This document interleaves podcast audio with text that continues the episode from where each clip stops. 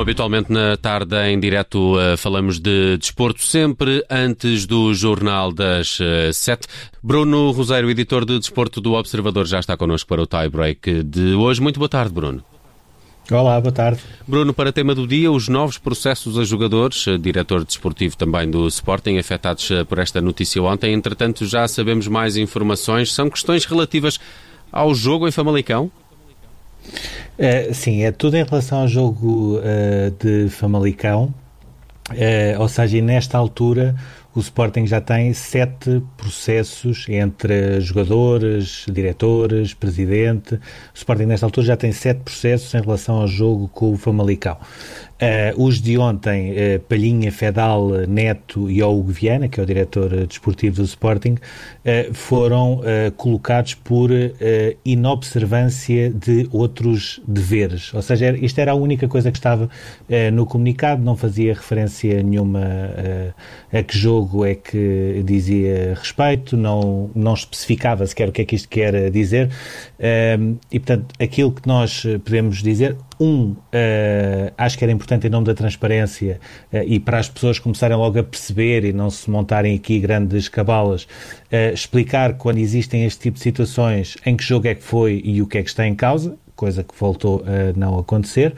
Uh, um segundo ponto que para mim me causa muita estranheza, não sei se tu recordas desse jogo, foi um jogo que já no intervalo teve ânimos muito quentes e no final do jogo uh, as imagens da Sport TV mostraram uma enorme confusão na zona dos, uh, de, do acesso aos balneários, com gritos, etc. Faz muita confusão que só exista processos a, a jogadores do Sporting e com uma moldura penal tão leve, ou seja, uh, no fundo, uh, perante aquele aparato, uh, acabou por não acontecer praticamente nada.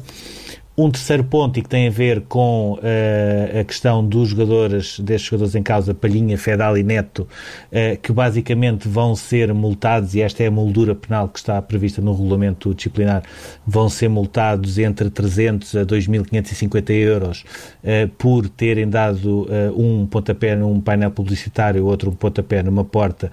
No caso do Hugo é por não usar máscara, e ele já tinha sido também multado por isso num outro jogo.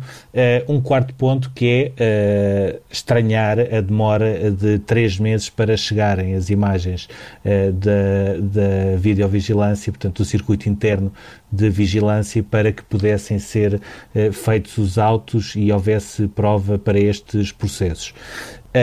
Portanto, em relação aos jogadores, acho que já estamos tratados, vai haver apenas e só multa. Em relação ao Viana, vai haver apenas e só multa. Em relação ao Frederico Varandas, tudo aponta que uh, se foi suspenso por 45 dias por ter criticado a arbitragem contra o Futebol do Porto, é muito provável uh, que apanhe um castigo bocadinho menor, um bocadinho maior, mas que seja um castigo também de suspensão à semelhança do que aconteceu já e que nesta altura ele está a cumprir. Depois há ainda João Mário e Miguel Braga. E nesta altura a grande dúvida em relação uh, ao Sporting aos seus responsáveis é perceberem se o facto de João Mário ter falado na arbitragem na flash interview do jogo com o Famalicão poderá dar algo mais do que uma multa pecuniária, nomeadamente um uh, jogo de suspensão. E nesta altura, em relação ao jogo de Famalicão, esta é a principal dúvida entre os responsáveis do Sporting.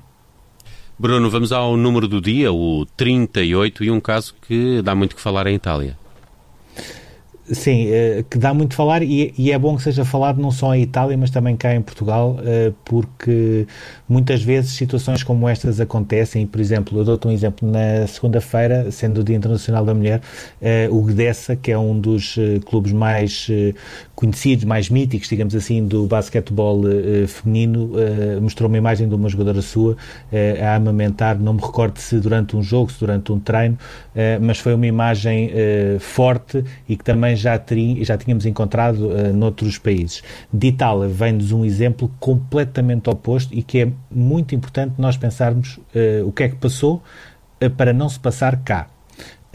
Falo de Lara Lulli, ela é uma jogadora de 38, ou seja, na altura tinha 38 anos, jogava no Pordenone, que é uma equipa da Série B1, portanto o equivalente à segunda divisão, e em março eh, de 2019 eh, engravidou e comunicou ao clube que tinha engravidado. A primeira coisa que o clube fez foi rescindir contrato com ela ela depois, posteriormente, duas, três semanas depois, acabou por ter um aborto espontâneo e falou com o clube no sentido de receber o mês de fevereiro, que era o mês que estava ainda em falta e que ela tinha jogado e não tinha recebido. E o clube não só se recusou a pagar esse mês de fevereiro, que foi um mês completamente normal, onde ela fez os treinos e os jogos com a equipa, como colocou ainda um processo por eh, violação da boa-fé contratual, por ter escondido supostamente a intenção de engravidar e também por ter prejudicado o clube que, em termos desportivos, eh, começou a cair muito e acabou por eh, perder patrocínios.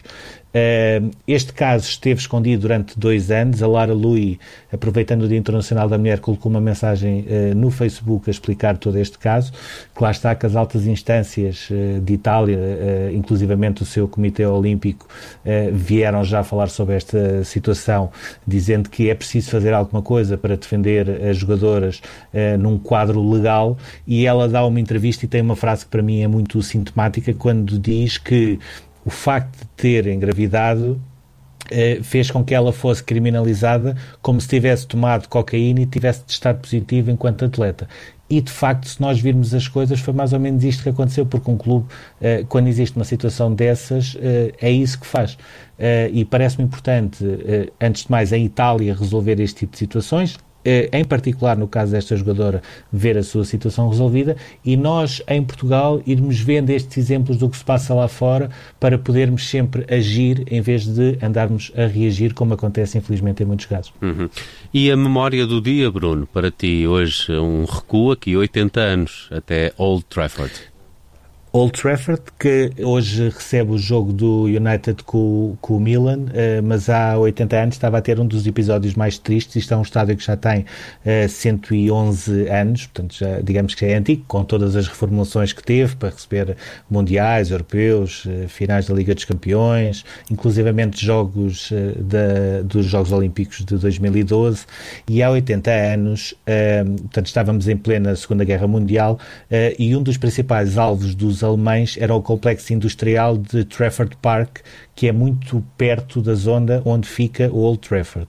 E há 80 anos, precisamente, os alemães uh, uh, enganaram-se na zona que queriam bombardear e acabaram por bombardear uh, Old Trafford.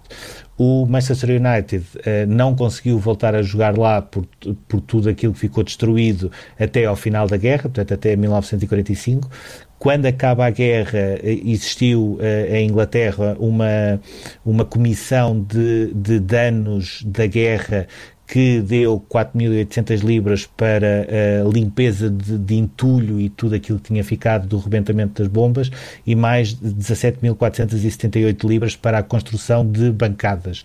Entretanto, o Manchester foi jogando no Main Road, que era o estádio onde jogava na altura também o City, uh, voltou uns anos depois ao seu campo, estamos a falar em 1957, e com essa curiosidade de ter esperado e ter feito ainda competições europeias em Main Road, porque uh, depois de já ter o estádio todo reformulado, teve ainda de construir uh, a iluminação artificial para poder ter jogos europeus eh, à noite e fez exatamente hoje 80 anos que houve, que houve essa bomba que caiu em Old Trafford, que é hoje um estádio, um dos estádios mais eh, reconhecidos e mediáticos do, do Campeonato de Inglaterra e também eh, do futebol europeu. Não conhecia essa história, esta viagem no tempo 80 anos atrás em Old Trafford. E fica por aqui o tie-break de hoje. O desporto em destaque sempre na tarde em direto, antes do Jornal das Sete. Bruno Roseiro, Bom resto de dia. Obrigado.